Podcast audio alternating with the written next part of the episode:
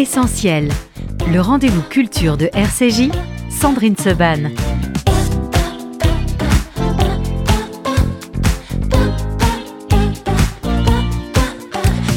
Merci d'être euh, avec nous dans Essentiel. J'ai le plaisir aujourd'hui d'accueillir Philippe Val. Philippe, bonjour. Bonjour. Merci beaucoup d'être avec nous pour parler de ce dictionnaire philosophique d'un monde sans Dieu. Ça vient de paraître aux éditions de l'Observatoire. Je ne vais pas faire l'injure à nos auditeurs, Philippe Val, de vous présenter. Euh, néanmoins, comme c'est la première fois, je crois que j'ai le plaisir de vous recevoir dans cette émission qui a changé de nom il y a quelques mois et qui s'appelle Essentiel. On l'a rebaptisé ainsi, vous imaginez bien, pendant le Covid. Euh, je pose toujours la première question à mes invités. Qu'est-ce qui est essentiel pour vous dans la vie? Ça peut être très sérieux comme totalement futile. Philippe Val. euh, L'essentiel, comment vous dire, c'est c'est d'avoir un, de ressentir dans ma journée un moment de curiosité. Ouais. Euh, si j'ai pas ce moment de curiosité, enfin, j'ai, comment vous dire, c'est ce que je ressens de plus nécessaire.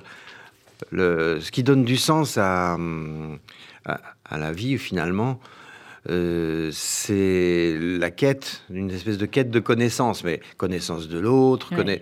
euh, enfin, connaissance de façon, dans une acception très large, enfin, vous voyez, et, et je pense que c'est c'est lié au désir, c'est lié à tout ça. Alors, j'aurais pu dire aussi une journée sans désir, c'est une journée foutue, mmh. quoi. Bon, et voilà, c'est le, c'est un désir qui est, et le désir et la connaissance, ça a à voir pour moi beaucoup. Enfin, et le sens de la vie, c'est celui qu'on lui donne. Sinon, la vie n'a pas de sens. Et, et, et la connaissance est pour beaucoup là-dedans. Alors c'est ce que vous dites aussi, Philippe Val, dans les premières pages du, du livre, l'avertissement au lecteur, donc et nous. Euh, vous dites, dans un néant sans limite et dans un temps infini, tu ne sauras jamais pourquoi, lecteur, tu es en train d'exister, ni pourquoi, à cet instant précis. Tu tiens ce livre entre tes mains, en cet endroit de l'univers. Il y a de quoi cultiver ta curiosité jusqu'à la rendre insatiable, ce que je souhaite euh, à tous. Et vous dites qu'il ne faut jamais cesser de cheminer pour faire reculer l'horizon de l'ignorance et cela, réussir sa vie. Est-ce que vous pouvez dire aujourd'hui, Philippe Val, après tout ce que vous avez lu, tout ce que vous avez essayé de savoir, tout ce que vous avez écrit en tant que journaliste et écrivain, que sur ce point-là, vous avez réussi votre vie? Ça, on le saura au dernier moment. Bon, il y a le temps, jusqu'à 120 ans. on le saura au dernier moment. Ça, ça se résout euh, à la fin. Euh, y a, y a, je, comme, tout, comme tout le monde, il y a des choses ratées, il y a des choses... Euh... Moi, je pense que ce qu'on aime, quand on aime, euh, c'est plus important encore que d'être aimé. Je le cultiver en soi la capacité. Ça c'est du Daniel Balavoine. La, aimer la, est plus fort que d'être aimé. oui, bah oui, les chanteurs de variété disent des choses très profondes. Oh oui, euh, oui, surtout. Et d'ailleurs, moi, je viens de là, donc. Euh... Oui, mais je sais, c'est pour ça que je... voilà. Et moi, Balavoine, c'est l'idole, donc c'est sorti. donc voilà. Quand, quand, on cultive le fait de d'aimer des choses, d'aimer des gens, des, des, relations d'amitié, des relations amoureuses, et d'avoir des passions euh, artistique, littéraire ou je ne sais quoi, euh, ça marche. La vie, ça va. Euh, la vie, se, se, elle est jamais réussie. Elle se réussit au mmh. jour le jour. Euh, Montaigne disait Je suis moins faiseur de livres que nul autre besogne. Réussir ma vie, en gros, c'est mon but. Et c'est pas réussir dans la vie, hein. c'est ouais, réussir, la, réussir, sa, réussir vie. sa vie. Oui. Alors, ce qui est formidable, euh, Philippe Val, dans, dans ce dictionnaire, on aura envie de prendre toutes les entrées, mais on va forcément en prendre euh, quelques-unes. C'est que à la fois, évidemment, il y a, il y a on va dire, votre, votre perception euh, du monde, et puis on retrouve beaucoup, beaucoup de, euh, de philosophes. Comment est-ce que vous avez travaillé sur ce dictionnaire philosophique? D'un monde sans Dieu, il faut donner le titre euh, en entier. D'abord, il y a longtemps, j'ai lu le dictionnaire, le dictionnaire, philosophique de Voltaire, mmh. euh, et puis je me suis je trouvais amusant, il y a très longtemps, il y a plus de dix dizaines d'années, j'ai trouvé amusant de, de, de de que, comme se caresser l'idée d'en refaire un avec des entrées modernes. Et en plus, euh, plus, plus, enfin, plus je me suis approché de cette idée, euh, plus je me suis dit, mais il y a un truc non voltairien dans ce que je veux faire, parce que les philosophes du 18e, Diderot excepté, et quelques autres exceptés, mais on ré réintroduise la divinité dans l'explication mmh. de l'univers, ne serait-ce que par prudence vis-à-vis -vis du pouvoir. Euh, et là, je voulais vraiment faire un, un dictionnaire où on conçoit euh, l'univers sans Dieu, euh, sans un principe fondateur et sans euh, un but dans la la nature n'a pas de but, euh, etc. Voilà, bon, voilà, voilà, je voulais montrer ça et comment on se débrouille en tant, nous en tant qu'être humain là-dedans pour ça. accomplir notre vie. Et donc j'ai lu des, bon, et relu des philosophes qui, qui, ont accompagné ma vie, comme Montaigne, qui pour mmh. moi est the boss. Euh, c'est le Big Boss, Montaigne C'est The Big Boss, ouais. À tout point de vue, l'invention, la langue, euh, la liberté, euh, etc. Et c'est pas du tout l'image qu'on en a du vieux sage dans sa tour, Montaigne. C'est un aventurier. Et, ensuite, d'autres philosophes de ce, de ce siècle-là, entre, entre le début de la Renaissance, le début du XVIe et la moitié du XVIIe siècle, il y a une flopée, on pourrait dire, de, mm. penseurs, d'intellectuels, d'artistes extraordinaires qui, qui, imaginent la vie dans un monde sans Dieu. C'est Molière, c'est La Fontaine, c'est Pascal dans une, certaine façon. Euh, c'est évidemment euh, Shakespeare et, Cervantes, surtout dans la deuxième partie du Quichotte. Ah, euh, et puis Montaigne, bien sûr, Hobbes. Euh, Espinoza euh, et, une espèce de pensée aussi euh, marane. du, parce que les, les maranes ont, été coincés entre ceux qui croyaient qu'ils étaient des mauvais convertis et ceux qui étaient des voilà et des mauvais chrétiens ou des mauvais convertis. ils, étaient persécutés et à la fin ils, ils en ont eu tellement marre qu'ils ont ils ont cultivé une philosophie de l'immanence où le but de la vie était de réussir sa vie. Et c'est une, philosophie très secrète qui est à l'origine, euh, d'ailleurs, euh, vraisemblablement, de la littérature picaresque, qui est une littérature à plusieurs sens, un langage caché pour pouvoir euh, développer cette philosophie sans se faire sans brûler sur les bûchers. Et je pense que cette philosophie a, a, voyagé jusqu'à Montaigne, jusqu'à Spinoza, etc. C'est très important. Alors, vous parlez effectivement de, de Montaigne, de Spinoza, de Machiavel, de, de, Shakespeare, et dans cet avertissement au lecteur, toujours, et après on va prendre quelques entrées, vous redites, Philippe Val, qu'il est plus facile de croire que de ne pas croire. Ah est-ce que jamais vous n'avez cru? Ou est-ce que parfois vous vous dites, hmm. j'aimerais bien croire quand même un peu Ah, mais on est tenté, on a envie de croire, on a envie d'être sauvé par quelque chose euh, qui nous dépasse, mais ça n'arrivera pas.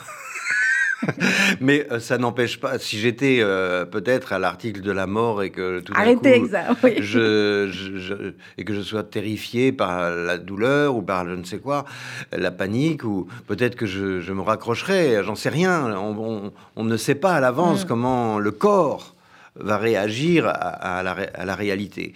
Mais euh, néanmoins, je m'efforce. C'est un travail de ne pas croire. c'est un travail euh, qui consiste à recevoir, à d'abord à accepter la réalité mhm. telle qu'elle se présente, avec une espèce la réalité qui, qui contient du comique et du tragique, mais avec une espèce d'enthousiasme et une fois de plus de curiosité qui est un moteur avant le jugement, avant euh, comme on reçoit la musique d'une certaine façon. Oui, parce qu'il y a euh, beaucoup de questions de musique aussi hein, dans le euh, mm. dans les, il y a beaucoup de questions de musique, il y a des questions évidemment de liberté, d'égalité, de fraternité, de certains personnages. ça se termine avec Émile Zola, ça c'est mm. parfait. il y a également, bah, il y a du Woody Allen, il y a du Nicolas Hulot. Bon, il n'y a pas grand chose sur Nicolas Hulot, mais voilà. Il n'y a pas grand chose à dire. aussi. Vous avez préféré euh, Philippe Val. Comment vous avez choisi euh, finalement les thèmes? Il y en a dont on se dit évidemment euh, Philippe Val devait donner une, une comment une définition. il y en a d'autres qui peuvent être plus, plus surprenants. Comment vous les avez choisis? Bah, La nécessité. Vraiment la nécessité. Je pense qu'il y a, y a des mots qui, sont, qui étaient évidents. J'allais traiter liberté et laïcité, des choses comme ça. Mais, mais d'autres, euh, il y a très peu de noms propres en réalité. Il y en a. Oui, oui, il y en a peut-être une dizaine à peine. Une dizaine à peine, oui. Mais euh, je les ai choisis, je pense qu'au cœur euh, de, du livre, il y a la nature. La question de la nature. Il y a beaucoup sur la nature, l'écologie. C'était une nécessité. On écrit, on écrit on choisit les entrées par amour, mais aussi par urgence, parce qu'il y a une urgence qui nous qui nous inquiète. Mm, la nature, ça m'inquiète beaucoup. Non pas tant que, en tant qu'elle est menacée, ça m'inquiète de ce qu'on en fait. On lui mhm. donne un sens qu'elle n'a pas.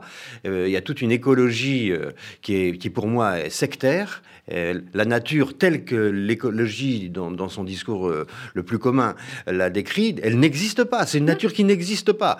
La nature n'a pas de but, elle n'a rien à nous dire. Elle va continuer sans nous de toute façon si on déconne. Mais euh, vous voyez, nous on sera plus là pour le dire.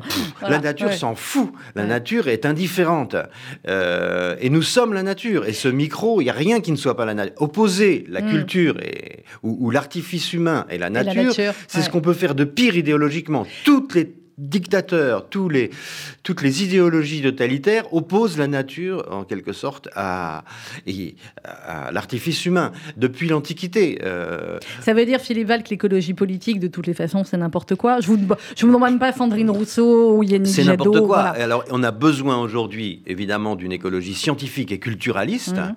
euh, c'est-à-dire humaniste. Ben, on a besoin de solutions euh, scientifiques scientifiques, euh, politiques, à, des graves problèmes de pollution, de dégradation de notre écosystème, de l'écosystème humain. Euh, c'est de ça dont il s'agit. Euh, l'écologie qui, qui ne cesse d'accuser l'homme est une écologie de fou, c'est une écologie de secte. Il faut lutter contre ça. Mais vraiment, c'est très grave parce que ça, nous, ça, ça peut nous emmener à l'effondrement de la démocratie, à des choses hallucinantes, à à la disparition de tout le travail qui a été fait sur l'égalité homme-femme, parce que la, relation à la nature euh, remet euh, en permanence les, théories les plus réactionnaires. La femme doit allaiter, elle doit laver les couches, euh, enfin des, toutes ces âneries, enfin bon voilà. Oui, finalement, ça. La nature est notre ennemie, telle qu'elle est décrite par les écologistes. Les écologistes et certaines, euh, et on va parler du coup de l'entrée féministe, certaines néo-féministes. Absolument. Et, j'ai appelé ce dictionnaire Monde sans Dieu, mais je l'aurais pu dictionnaire philosophique d'un monde sans nature. J'aurais pu l'appeler comme ça, parce que je cette nature-là n'existe pas. La nature est un fantasme. Euh, tout est nature ou tout est artifice, mais de toute façon, ça revient au même. Voilà. Alors, vous parlez d'art aussi, Philippe Val, et après, on va aborder les sujets un, peu plus politiques. Et vous dites sur l'art, euh, c'est la seule invention humaine qui survit euh, au temps. Et euh, vous dites l'œuvre d'art n'a d'intérêt qu'en produisant un instant d'égalité sensible entre l'émetteur et le récepteur. Et c'est là où je voulais en venir aussi, c'est que finalement, il n'y a que l'art quasiment aujourd'hui où l'émetteur et le récepteur sont en direct. tout le reste du temps, on va parler des réseaux sociaux et d'autres, il y a d'autres récepteurs, pas toujours très honnêtes, qui peuvent se greffer. Là, quand on est face à une œuvre d'art, que ce soit un livre, que ce soit une chanson, que ce soit euh, un tableau, c'est en direct. C'est de l'émetteur au récepteur.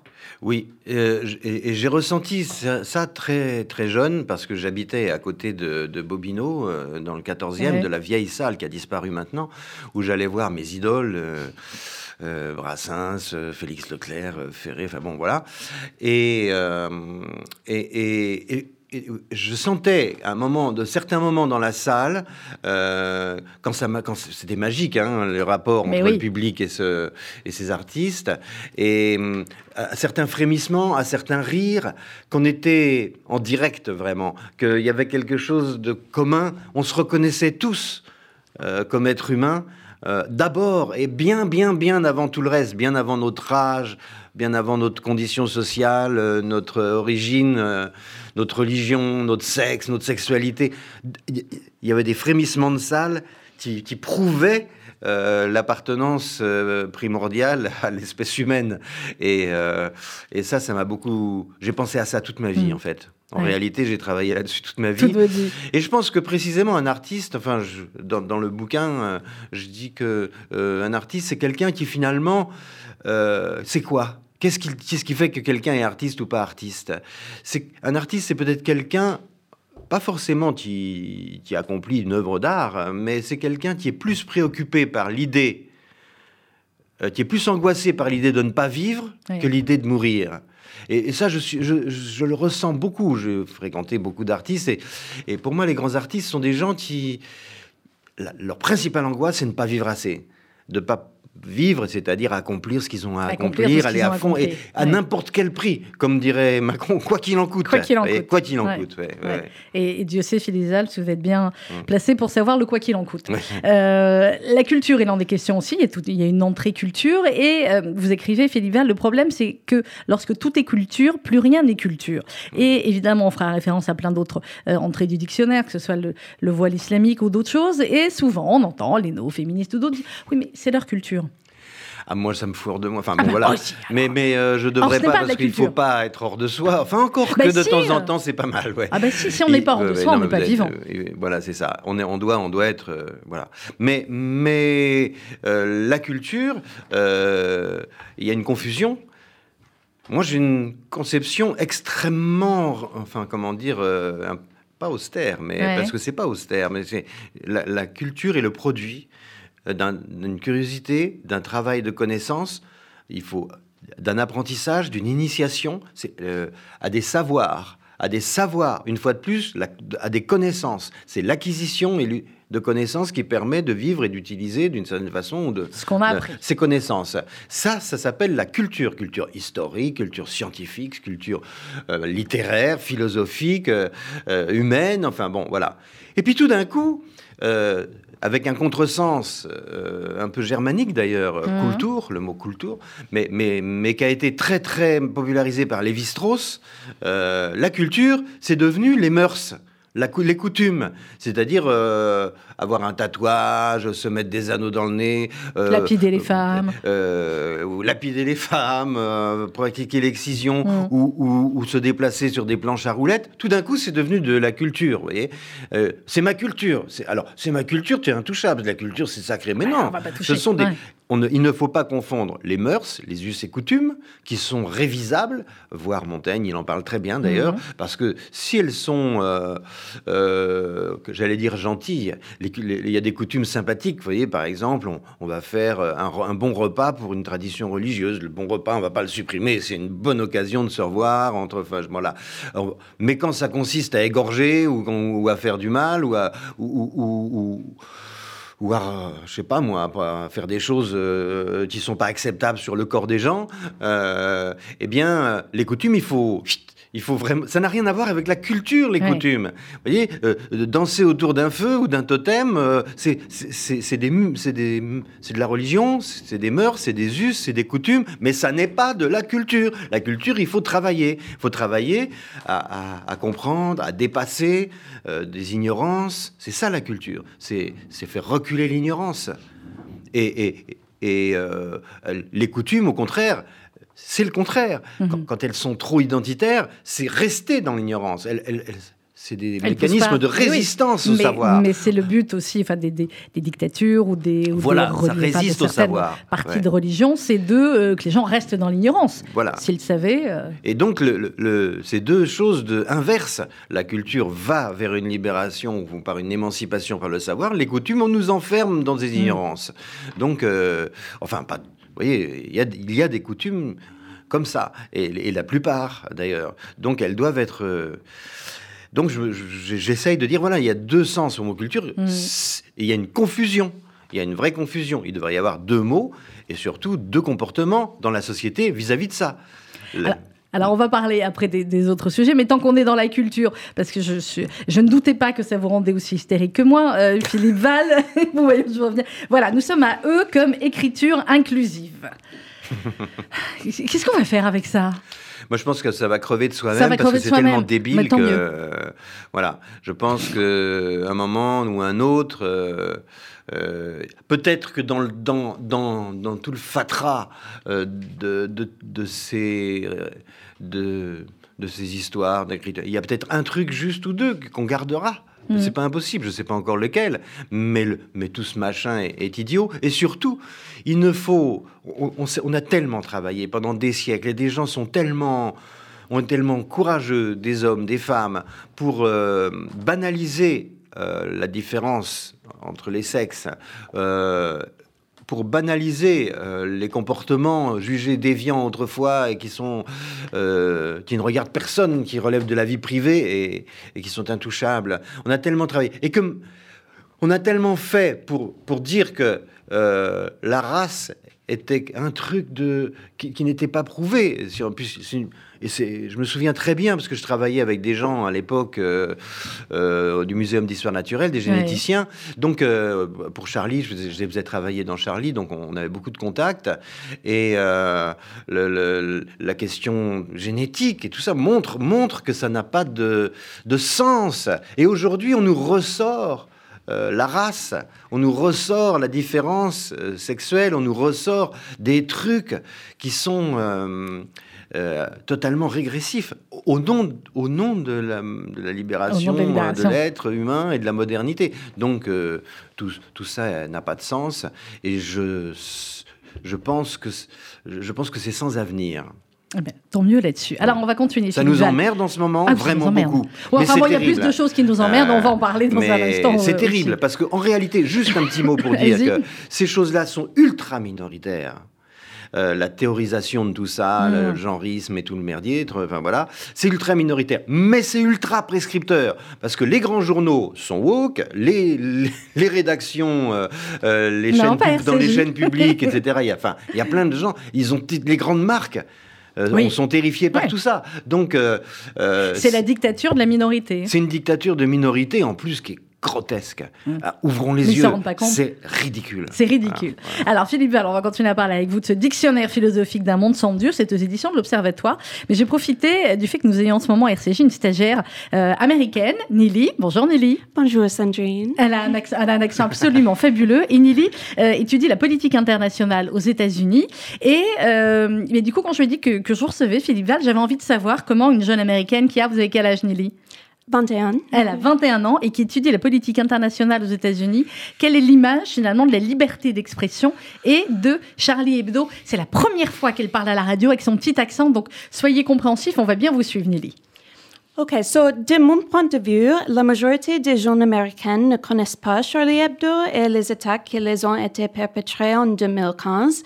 À, moins qu'ils n'aient une raison très précise de l'étudier, la plupart des gens américains sont incultes sur le républicanisme français, la laïcité, le contexte de la banlieue en France, à peu près tout en dehors de la tour Eiffel, des croissants et du vent.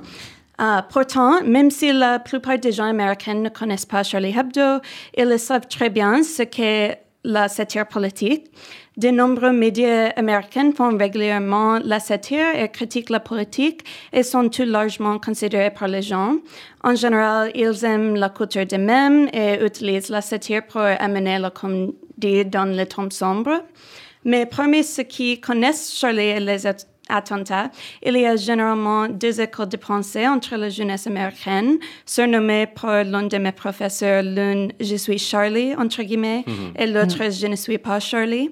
Nous avons eu un débat en classe à ce sujet et la recherche pour ça a révélé que ce dernier groupe ne voit aucune place pour le discours de haine de quelque nature que ce soit, arguant qu'il peut intérioriser des croyances qui pourraient conduire à des crimes de haine et qu'il inclurait probablement ceux qui ont une politique plus à gauche. Les premières, cependant, soutiennent le droit de critique de la, de la publication et souligneraient que ce serait un point glissant que de censurer un discours sur la base d'un sentiment d'attaque, car dans la plupart des cas de critique satirique, quelqu'un peut se sentir offensé. Euh, ceux du premier groupe tentent d'apaiser les inquiétudes face à une islamophobie accrue en rappelant que de nombreux groupes, divers ont été critiqués sans attaquer et incluent des défenseurs de la liberté d'expression, probablement avec une politique plus à droite. Euh, c'est intéressant parce qu'ici, avec la laïcité, j'ai l'impression que la parole et l'expression des religions et croyances individuelles devraient généralement être exclues de la sphère publique. Pourtant, cela peut rendre difficile de savoir comment dénoncer l'injustice ou la haine envers les minorités religieuses ici. En Amérique, euh, le premier amendement de notre Déclaration des droits accorde explicitement la liberté de religion, de parole, de presse, de réunion et d'expression, et elle est très appréciée et largement défendue par la volonté d'empêcher un gouvernement démocratique de pouvoir faire taire le peuple. Beaucoup de mes pères d'État non démocratiques m'ont dit à quel point il était important pour eux de manifester en Amérique car ils ne peuvent pas protester politiquement chez eux. Alors, Nelly, je crois que Philippe va réagir là-dessus sur la, le premier amendement effectivement aux États-Unis. C'est une différence fondamentale entre les Américains et la France. Le premier amendement euh, pose un gros problème. Euh, euh, comme ça, quand on lit le premier amendement, on se dit ah formidable. Mais moi je suis pas d'accord du tout avec le premier amendement. Pourquoi? Parce que j'ai une expérience, alors déjà personnelle, parce que j'ai été directeur de journal pendant très longtemps, et, j'étais directeur de publication. Et en tant que directeur de publication, j'étais responsable devant les tribunaux de ce qui était euh, écrit dans mon journal. Je confirme. Y compris, euh, voilà, j'y suis allé beaucoup avec Richard Malka, ah bah on est allé euh, plus de 20 fois devant la, le tribunal correctionnel. Et euh, je trouve que la justice était, enfin, j'ai trouvé que la justice était bien rendue, toujours, généralement assez bien rendue, toujours euh, du côté de la liberté d'expression. le premier amendement pose un gros problème parce que ça marche pas. Euh, si vous voulez, si des gens sont mis en cause par de la diffamation ou, un appel à la haine ou je sais pas quoi en France, quelque chose de raciste, des choses racistes ou, nazis, par exemple. Par exemple, ça arrive. Hein. le procureur se saisit, le service public de la justice se saisit. Et après, euh, il y a un jugement, euh, il y a une plainte, etc. Le service public de la justice. Aux États-Unis, comme il y a le premier amendement, il n'en est pas question. Ce sont des avocats privés qui coûtent une fortune et qui saisissent la justice et qui, engagent, des, qui engagent des procédures. Et c'est une ça induit une privatisation, de la, justice. Et c'est un vrai problème. C'est un vrai problème parce que, euh, voilà. C'est ce que c'est ce que je voulais dire. Donc, ce premier amendement euh, sur le papier, il est très bien, mais en réalité, euh, il est plein d'effets pervers et euh, il est plutôt. Euh, euh, en fait, il est dangereux, ce premier amendement. Bon, alors, on ne va pas demander à Nelly ce qu'elle en mm. pense. Américaine, je vous laisse juste terminer. Nelly, sur l'image aussi, je crois que les, que les Américains ont parfois des Français par rapport à cela. Mm-hmm. Beaucoup d'Américains semblent avoir l'impression que chaque fois que les Français sont contrariés par quelque chose, ils se mettent en grève. et dans mes cours, on se plaint parfois beaucoup de l'administration de mon université. Et un de nos professeurs a dit un jour que si, si des étudiants français tenaient le même propos, ils auraient déjà été en grève.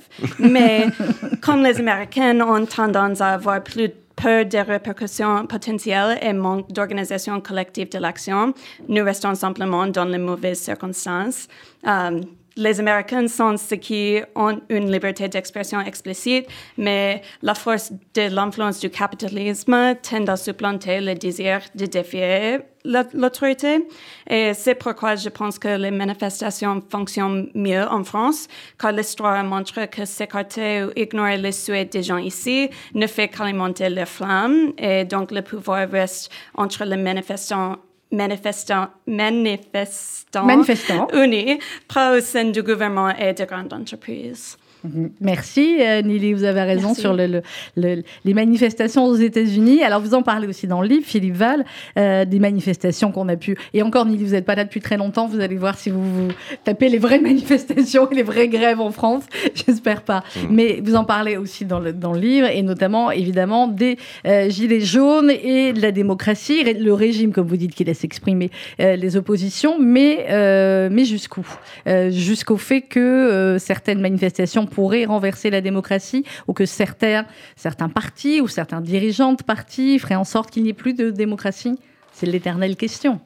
La démocratie tolère en son sein les ennemis de la démocratie. Voilà. Euh, alors, elle doit se défendre ça n'est pas une bête inerte. Euh, elle doit se défendre par le débat, par euh, l'intelligence et la pertinence de ses arguments, mais elle doit aussi défendre ses institutions. Euh, pour en revenir, je voudrais juste sur le premier amendement revenir là-dessus, parce que un, des effets du premier amendement, un effet peut-être indirect, mais quand même non, je ne pense pas si indirect que ça. On a un problème aujourd'hui dans le monde entier qui est un problème pour les démocraties, un problème massif pour les démocraties, c'est les réseaux sociaux. Oui, alors les réseaux sociaux. effectivement. Et, les réseaux sociaux, mm. euh, c'est une invention américaine qui n'a pu se concevoir que dans le pays du premier amendement. Et vous le dites, alors les réseaux sociaux, vous le dites sur les directeurs de, la publication, il n'y en a pas. Donc, euh, vous, vous dites euh, une bêtise hmm. là à mon micro, vous serez condamné, c'est vous. Euh, c'est moi, c'est Richard Audier aussi qui va nous rejoindre, directeur de la publication. c'est nous. On dit n'importe quoi sur Twitter. Je peux, être condamné. Oui, bien sûr. Solidairement. Mais le directeur de publication l'est aussi. Et je trouve que c'est un, très bon système. Qu'est-ce qu'il faudrait faire aujourd'hui, alors, finalement, pour les réseaux sociaux? Parce que vous ne faites pas, dans ce dictionnaire philosophique d'un monde sans Dieu, vous ne faites pas que dénoncer certaines choses Là où, en fin de compte, sur les réseaux sociaux, vous dites qu'il faudrait un directeur de publication par pays qui soit. Euh, voilà. Oui, alors déjà, vous voyez, par exemple, les, les, les, enfants, enfin les gosses, les ados, tout ça, ils, vont sur TikTok. Donc, ils racontent toutes leurs histoires et leurs petites vidéos, tout ça sur TikTok. On est d'accord? Ça appartient à la Chine. Mm. Vous avez confiance dans Xi Jinping, vous, dans, pour les libertés publiques? Moyen. Moyen. Moyen. Bon, euh, quand vous avez 14 ans, vous dites des bêtises. Vous dites des choses, vous, êtes, vous, dites des choses que quand vous aurez 25 ans, vous, dites, euh, vous direz, mais qu'est-ce que j'étais bête Enfin, pourquoi j'ai fait pourquoi ça j'ai dit ça Mais, mais c'est effacé.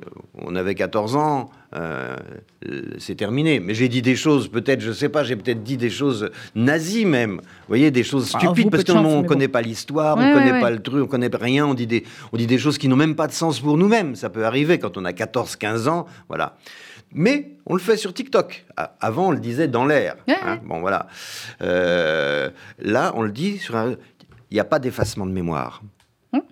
Tout est on est d'accord? Il n'y a pas d'effacement de mémoire, il n'y a pas de prescription.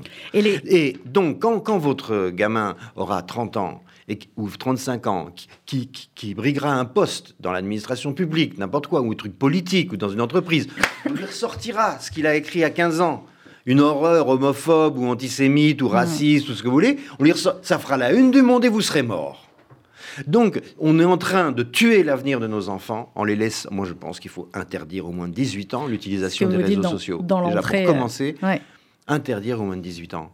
Mon fils n'y touchera pas. Mais il, le sait déjà. Enfin, et puis il trouve que j'ai raison en plus. Pour l'instant, ça tombe bien. Il a 8 ans, mais il trouve mes papa a toujours raison. On se reparle dans 3-4 euh, ans, euh, je sais, non mais je sais, j'ai dit en ce moment. non, mais, mais, je, mais, je, suis, mais je suis d'accord. Mais là où il faut être extrêmement attentif, mes filles à 12 ans, elle est un peu sur TikTok, pas trop, mais euh, et heureusement, elle est, elle est concernée et elle me dit ce qu'elle mm, voit. Mm. Mais il y a effectivement tout un, enfin tous ceux d'extrême droite hein, et certains partis français qui sont beaucoup sur TikTok et qui alimentent énormément. Donc il faut être extrêmement attentif laisser prospérer une jungle dans l'état de droit. Et les réseaux sociaux sont une jungle. Et c'est, ça va nous coûter très cher. Très cher, très cher. Alors, Mila est un, est un point avancé. Il y a une entrée, Mila, mais, oui, mais oui. Mais les terroristes aussi. Parce que, euh, si vous voulez, euh, on ne peut pas laisser un machin massif industriellement hyper puissant, financièrement hyper puissant. On ne peut pas laisser un truc qui met des écrans entre, entre deux êtres, entre des êtres. Parce que toute notre philosophie européenne, cette euh, qu'on aime tant, elle, elle, elle rend le corps de l'autre réel. Et c'est pour ça que ça marche. L'autre est une réalité. Tandis que dans le monde des réseaux sociaux, l'autre est virtuel et, à quelqu'un de virtuel, on peut tout faire. On peut les mitrailler à la terrasse d'un café, les êtres virtuels. Vous mm. voyez Donc, euh, on, est dans une, euh, on est dans une société. Euh, la société des réseaux sociaux est une société criminelle. La société criminelle, c'est celle dans laquelle on, vit aussi. Euh, Philippe Val, je ne sais pas quand vous avez fini d'écrire ce livre, mais il y a effectivement des entrées euh, de ce dictionnaire philosophique d'un monde sans Dieu qu'on lit différemment aujourd'hui. Il y a l'entrée Europe, il y a l'entrée hmm. paix et il y a l'entrée guerre. Richard Audier, le directeur général du FSU, nous a rejoint en studio. Bonjour Richard. je ne vous présente pas tous les deux, euh, militants, j'imagine, de, longue date. je vais juste lire quelques, un, extrait de, de l'entrée paix dans votre dictionnaire, Philippe Val. Pendant la guerre, tout le monde a conscience de la guerre, même dans les oasis d'insouciance, une petite peur ignoble tournicote dans un coin de la tête. Même dans les détails de la vie quotidienne, tout se décide et tout se joue en fonction de la guerre. Tous ont commun d'avoir conscience d'être en guerre et cette conscience dure tant que dure la guerre. Il n'en va pas de même pour la paix. Une fois qu'elle est là, elle se fait oublier. Après deux générations, on oublie le prix qu'elle a coûté.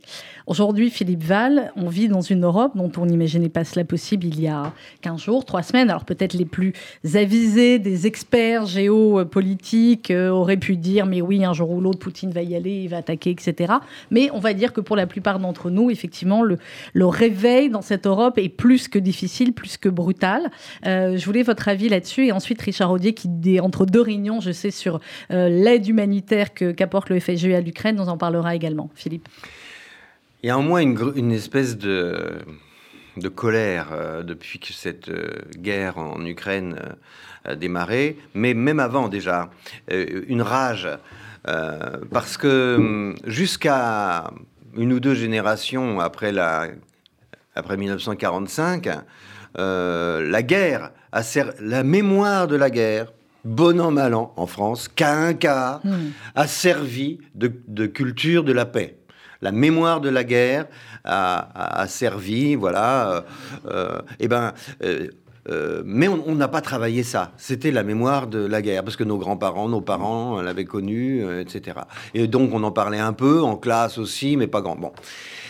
Et puis, on a laissé courir. La question de la paix est centrale, mais centrale. C'est le but de la politique. Ce n'est rien d'autre. La paix. La, tous les grands penseurs politiques, leur, leur problème, c'est la paix. Et on a oublié la paix. On a fait l'Europe pour la paix. Alors moi, quand j'étais gosse, des années 60, 70, 80, il n'y avait pas un gosse. Il n'y avait pas un, un étudiant, il n'y avait pas une personne de 30 ans euh, qui n'était pas européen. On était de gauche, de droite, tout le monde était européen. Et puis à partir des années 80, on a oublié. on n'a plus parlé que du machin ou du truc de oh, Bruxelles. la monnaie, le traité de Maastricht hmm. et machin on a déconné complètement. Les hommes politiques n'ont pas fait leur boulot.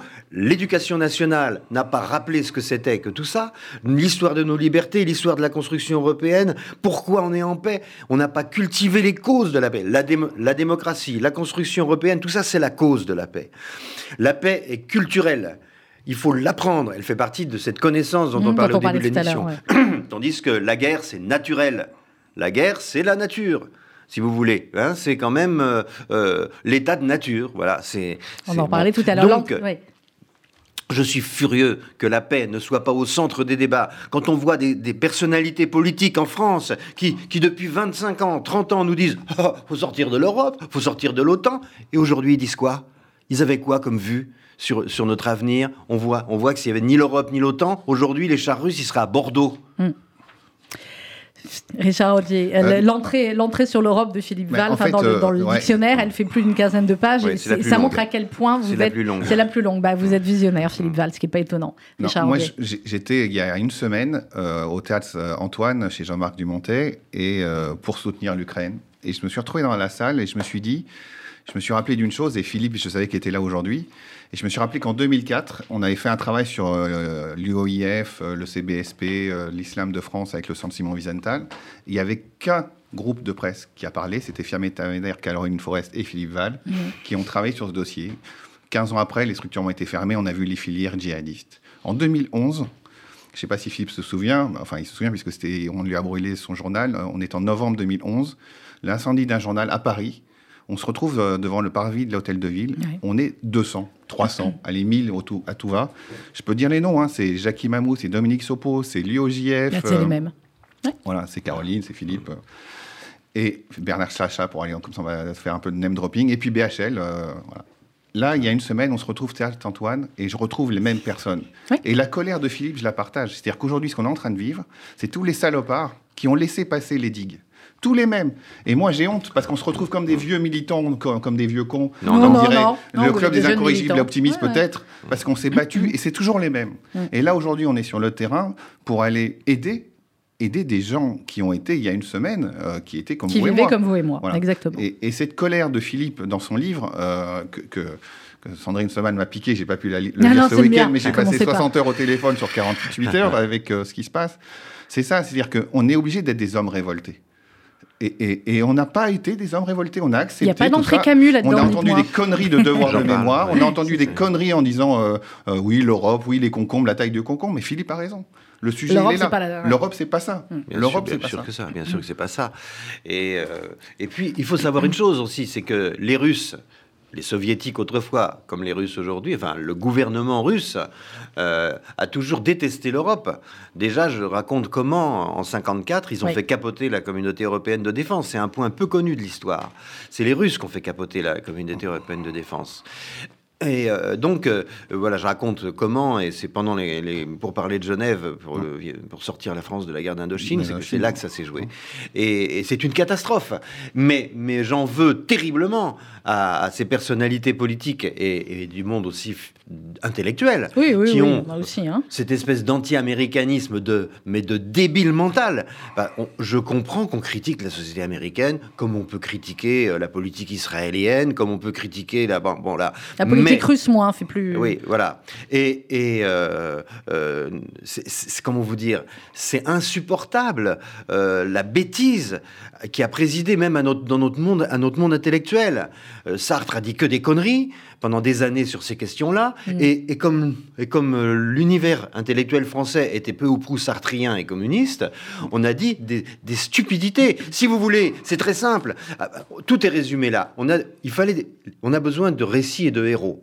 Tout le monde, tout le monde. On a enfin voilà, la société, la société n'existe qu'avec les récits qui les rassemblent après, la guerre, dans les années 60-70, euh, euh, qui ont été les héros qu'ont proposé nos intellectuels euh, à, la jeunesse. Che Guevara, qui est une espèce d'assassin fiévreux, euh, euh, qui, bon voilà, bon, et bah avec, moi, je, je, je, suis désolé, mais j'ai jamais, jamais aimé Che Guevara. Bon voilà, si je serais jamais parti en week-end avec lui, si vous voulez, c'est pas mon genre. Bon, bon alors voilà, mais on avait quand même autre chose en magasin. On avait Jean Moulin. Hum Pourquoi c'était pas le poster de Jean Moulin dans les chambres des gosses? Pourquoi c'était pas Winston Churchill? Pourquoi pourquoi c'était pas ça? Parce que c'était comme eux indiscutable, indiscutable héros. quoi, indiscutable héros. Parce que derrière effectivement. et l'erreur elle est là. L'erreur elle est là. Alors Richard Audier, un petit mot, puis nous on va continuer après avec, euh, avec Philippe Val. Euh, un mot parce qu'on reçoit des, des, centaines et des centaines de messages à la fois de nos auditeurs, euh, de nos donateurs, de tous ceux qui ont envie de s'impliquer, d'aider le FSJU.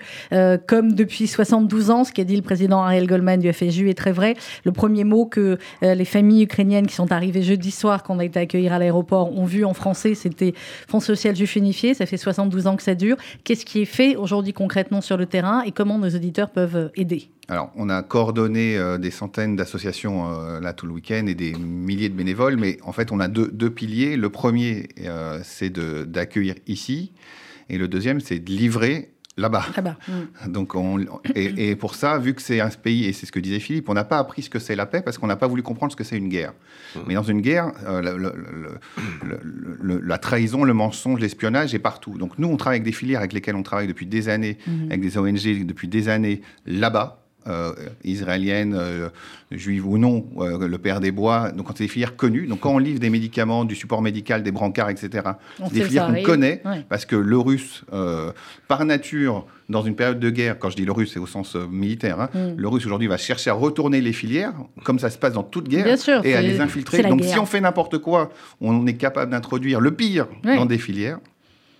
Et ici, c'est de faire avec euh, France Terre d'Asile, avec Emmaüs. J'ai eu Christophe Le Sourd mmh. euh, de l'évêché hier soir. On travaille en coordination avec le CASIP, avec l'OSE, avec toutes ces structures pour héberger. Le sujet, c'est qu'on fait de l'hébergement ben, on ne sait pas combien de temps ça va durer en période de guerre. Ça.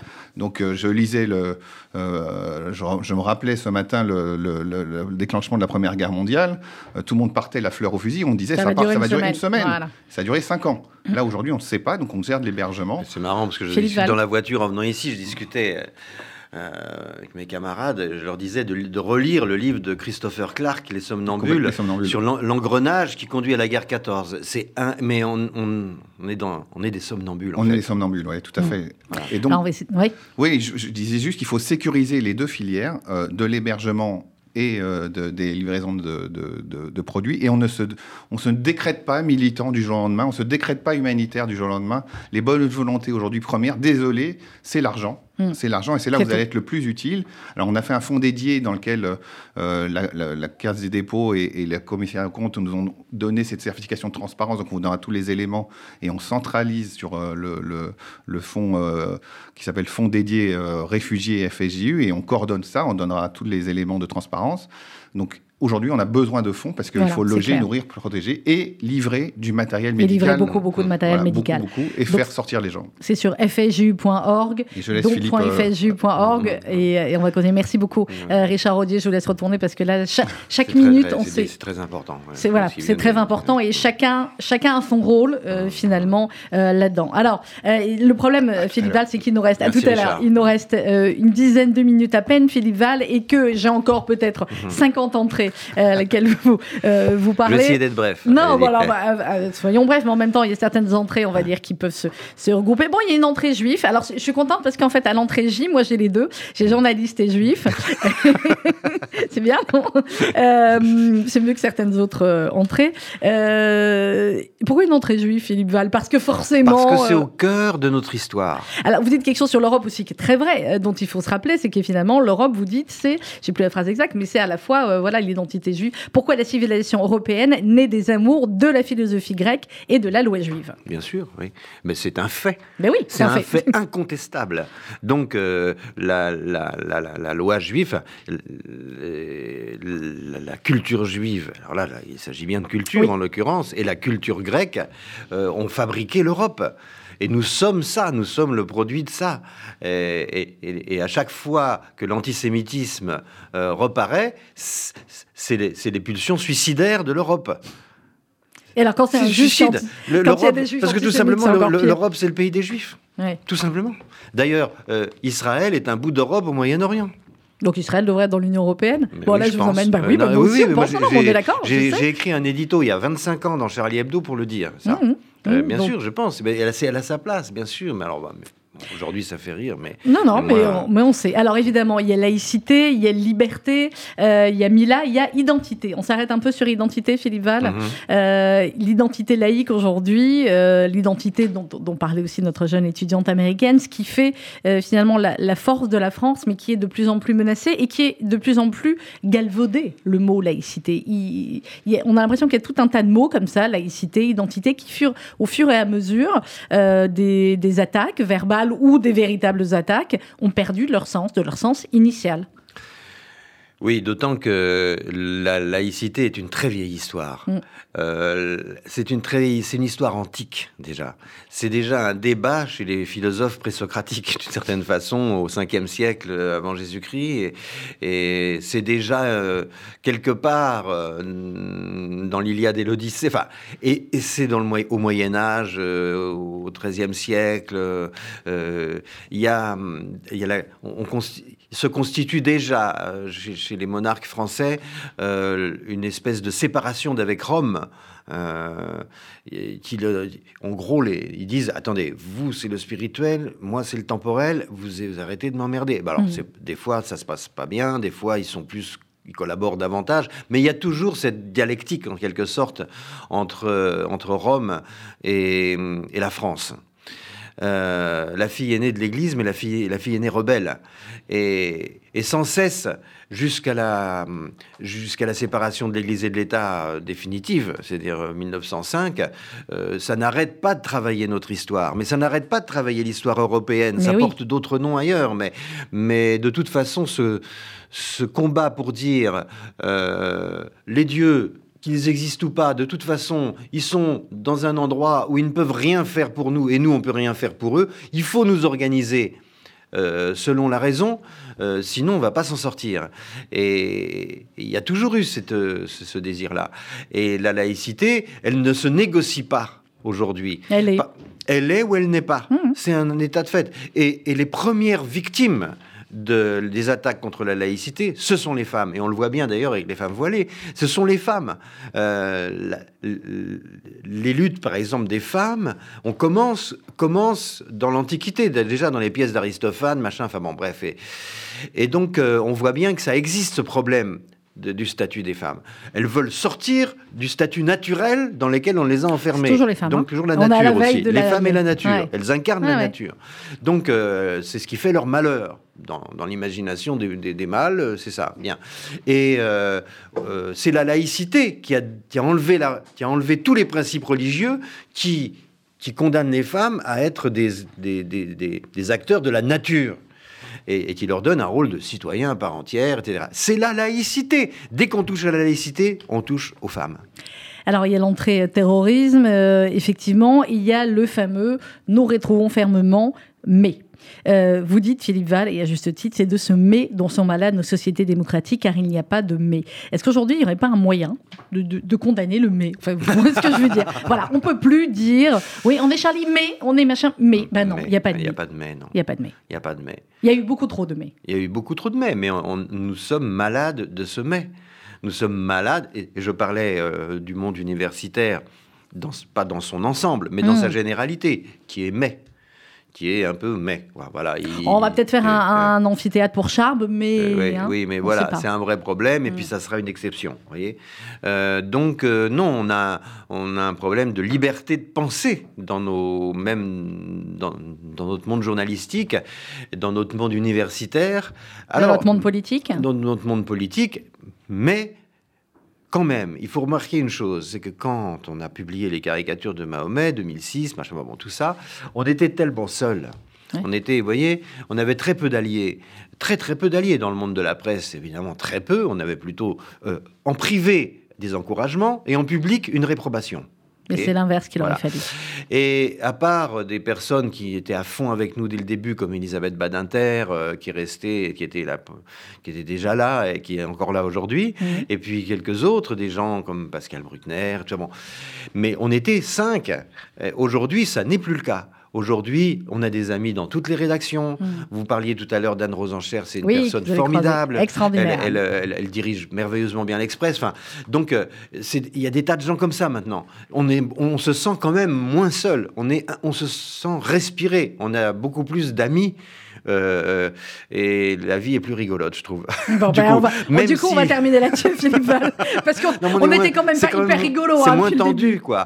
Euh, il y a plus d'amitié. Mais vous vous rendez compte, vous vous rendez compte ce qu'il a fallu pour que ce soit comme ça? Voilà, c'est ça et, ce qu'il mm. faudra peut-être euh, encore pour que pour que on comprenne. Euh, il y a Zola en dernière entrée, on n'a malheureusement pas le temps d'en parler. Vous reviendrez, Philippe Val. J'ai pas posé le tiers de mes questions. on est d'accord Quand vous voulez. Merci beaucoup, Philippe Val. Dictionnaire philosophique d'un monde sans Dieu. C'est aux éditions de l'Observatoire. C'est à lire absolument dans quelques instants. Effectivement, RCG Midi avec Anne Rosencher, dont son livre est aussi à lire euh, absolument. Ah oui, il est très bon. Il est très très bon. Un chagrin français populiste, progressif, vivre ensemble ces mots qui nous enferment. Ah, on n'a pas parlé de vivre ensemble, je supporte pas non plus celui-là. C'est ah, comme écrit. Ah là là Bon, écoutez, on va monter le club de la Voltaire Philippe Val. Très bonne journée euh, à toutes et à tous et à demain 11h.